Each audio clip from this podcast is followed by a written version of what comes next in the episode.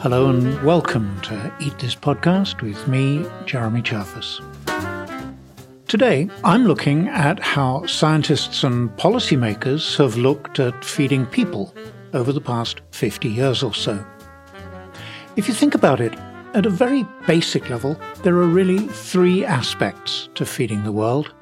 First, there's how much food you can produce, productivity.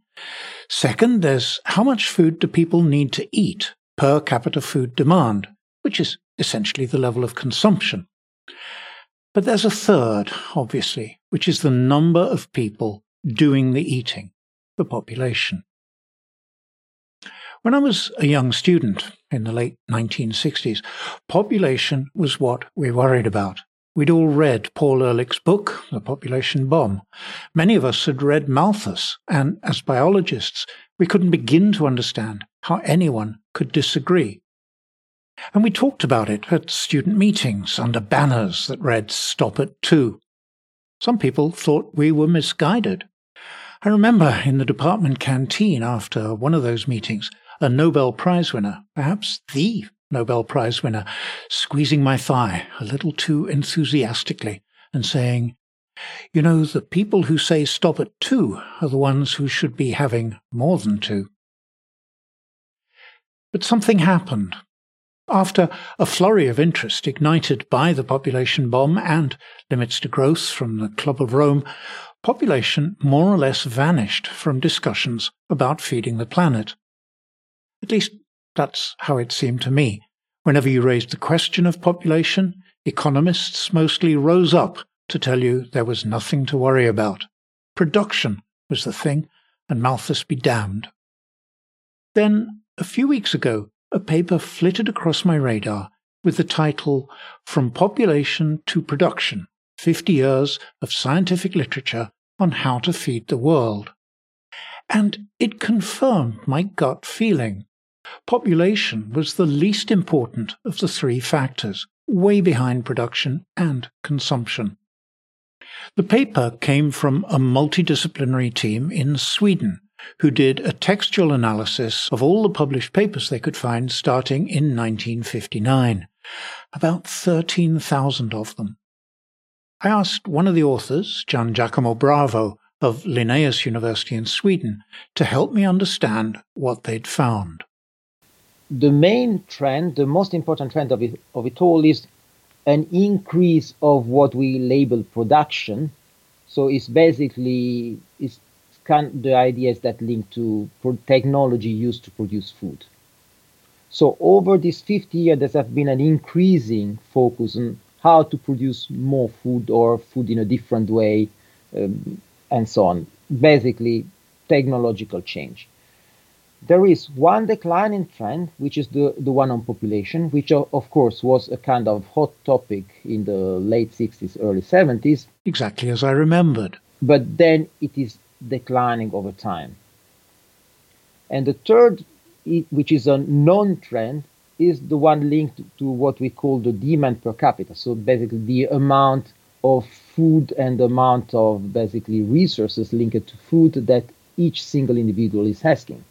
And the surprising thing is that this this kind of potential level has been really low all the time. There are very few uh, scientific work discussing it, which is a little bit uh, surprising to us because, at least at the political level, there are more and more people, for instance, talking about uh, eating less meat uh, or changing our dietary patterns and so on. Demand per capita influences things like Diet for a Small Planet in 1971, which harks straight back to the population bomb, right up to the very recent Eat Lancet report, both of those, and lots of others in between, were trying to reduce the demand per capita.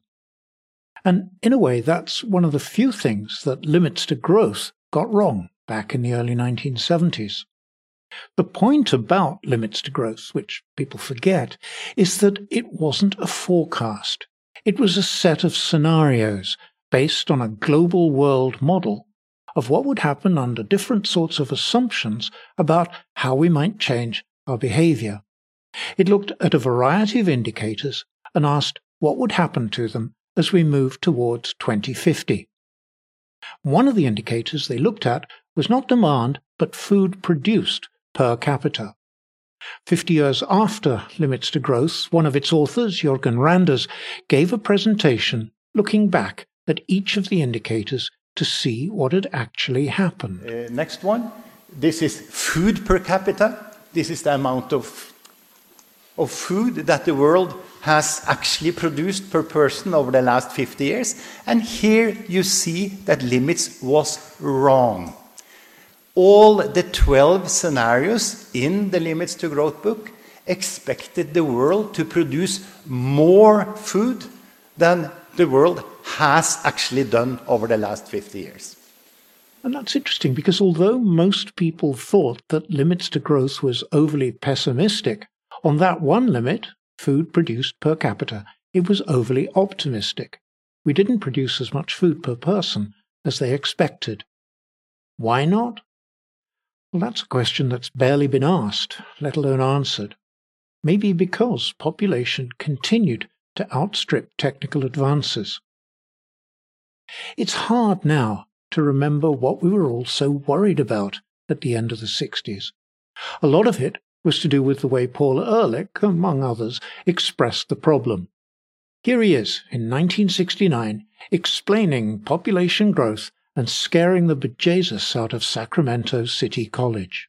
Well, it took from about 6000 BC to about 1650 AD to run that 5 million population up to about 500 million, which means that during that period there had to be a doubling of the population about every thousand years.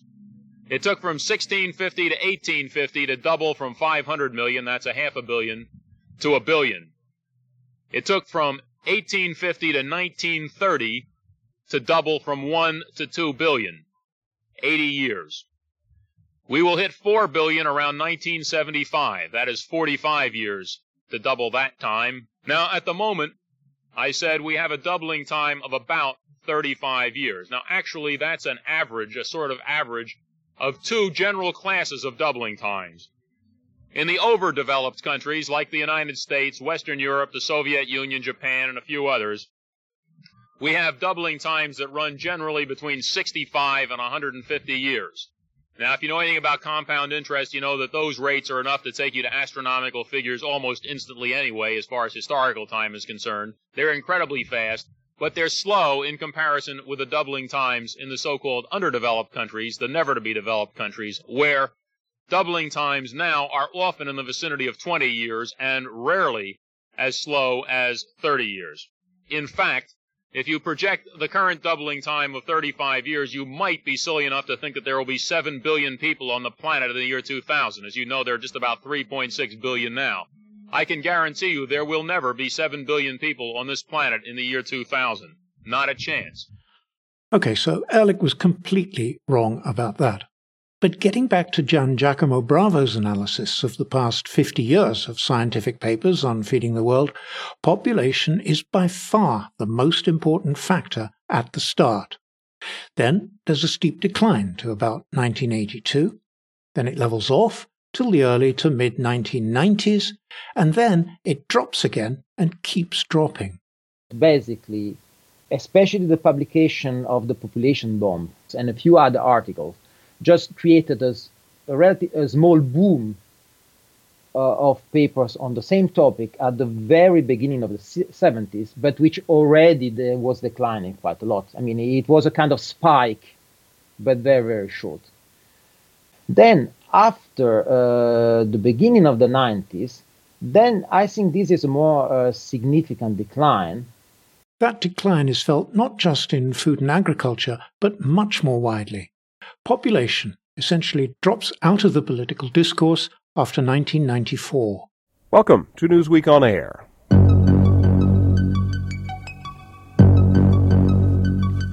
The population crisis and the population controversy. We'll preview the big UN conference in Cairo with a focus on teeming masses, terrorist threats, and growing ties between Islam and the Vatican. Indeed, there is sharp controversy over the fundamental focus of the conference itself and the real threat of overpopulation. On one hand, there has never been such a crush of humanity 5.7 billion people this year, 6.2 billion by the end of 1999, and a predicted 10 billion by the year 2050, with 93% of new births in the poor areas of Africa, Latin America, and Asia. On the other hand, birth rates have been falling worldwide, and many economists say that free markets and modern science will find ways to spread resources. For our preview of the population conference and the controversy, we have Cairo Bureau Chief Chris Dickey, religion editor Ken Woodward, and Robert Hirschfield. The Cairo conference basically made it politically taboo to talk about population control, even voluntary family planning. You could talk about education, and even more so about women's health and reproductive rights, but not about population directly. The take home message was often summarized as development is the best contraceptive. And in many countries, economic development and slower population growth did go hand in hand. But that raises another problem for food supply, because what people want to eat is completely dependent on what they can afford to eat. When you just have one step ahead of starving, what you want to do is to eat, and you want to do to eat better, which means for most people meat. Historically, what happens is that when a country is moving from low income to middle income, the consumption of meat increased really quickly. I mean, it, it's the first consumption of all kind of luxury goods, so to say, increasing. So even, I mean, the, the countries that are consuming more meat are actually not necessarily the the wealthiest one, are often uh, middle income ones.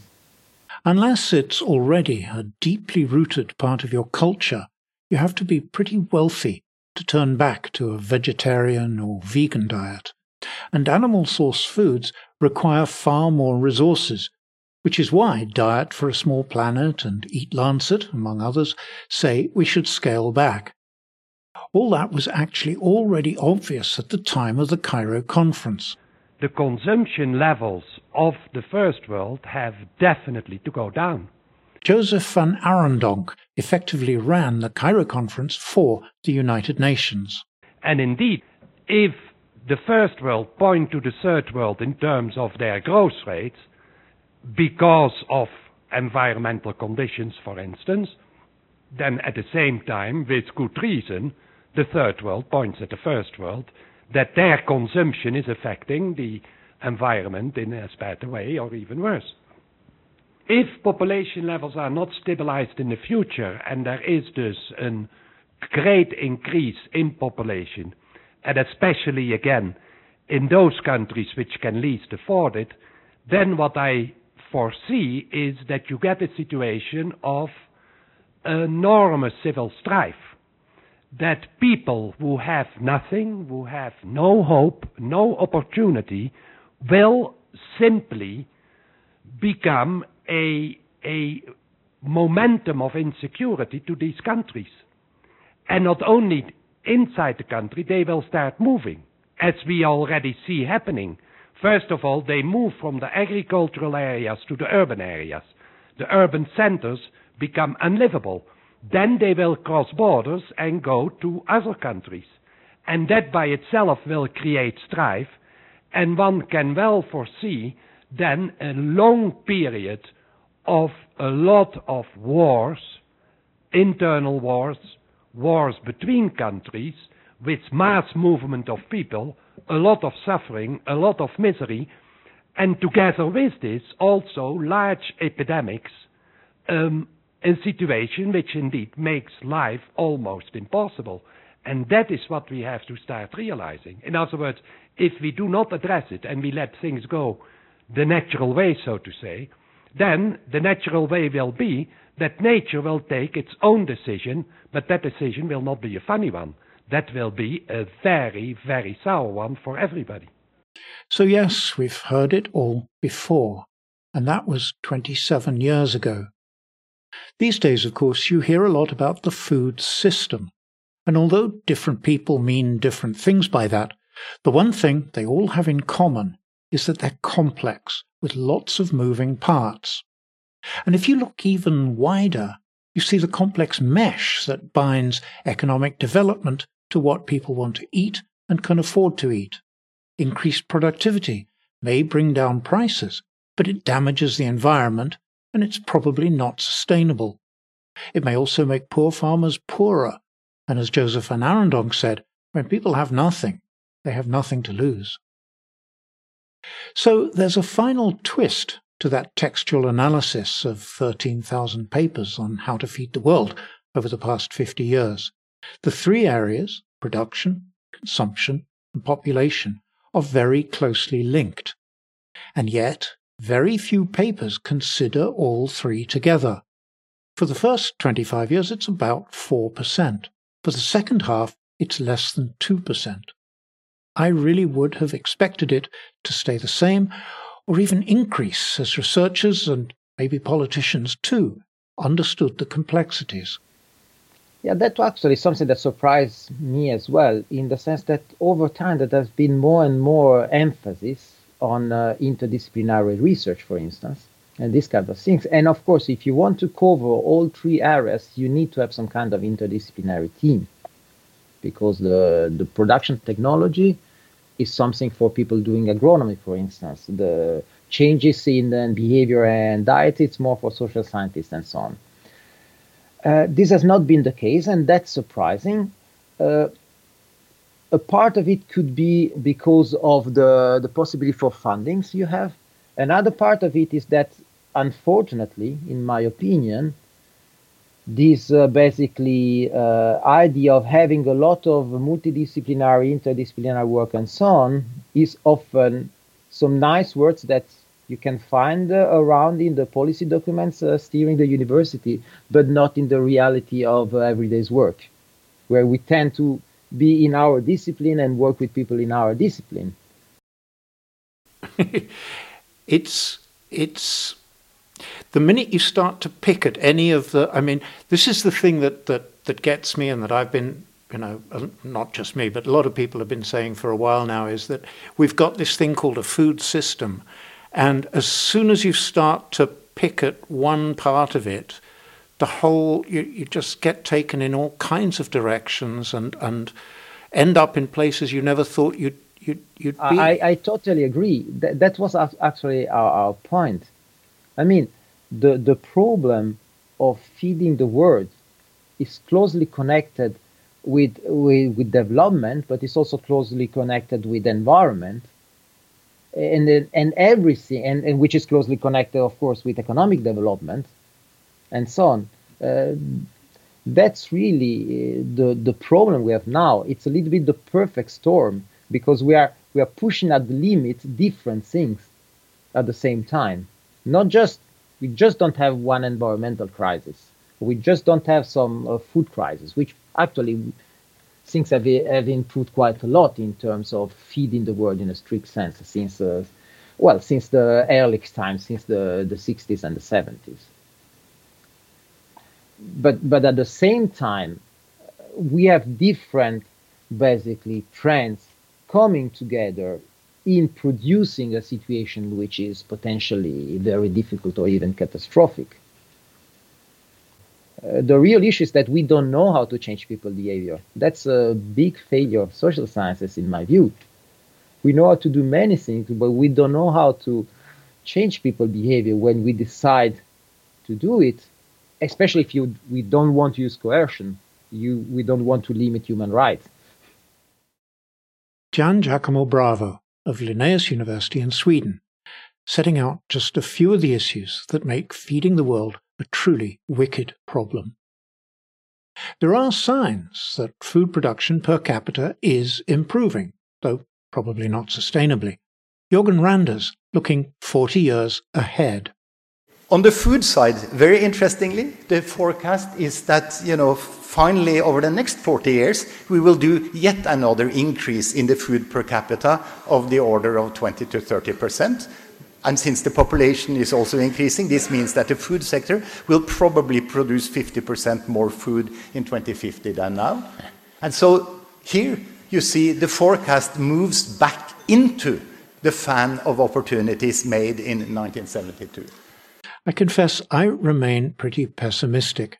and I still think that population is the fundamental problem.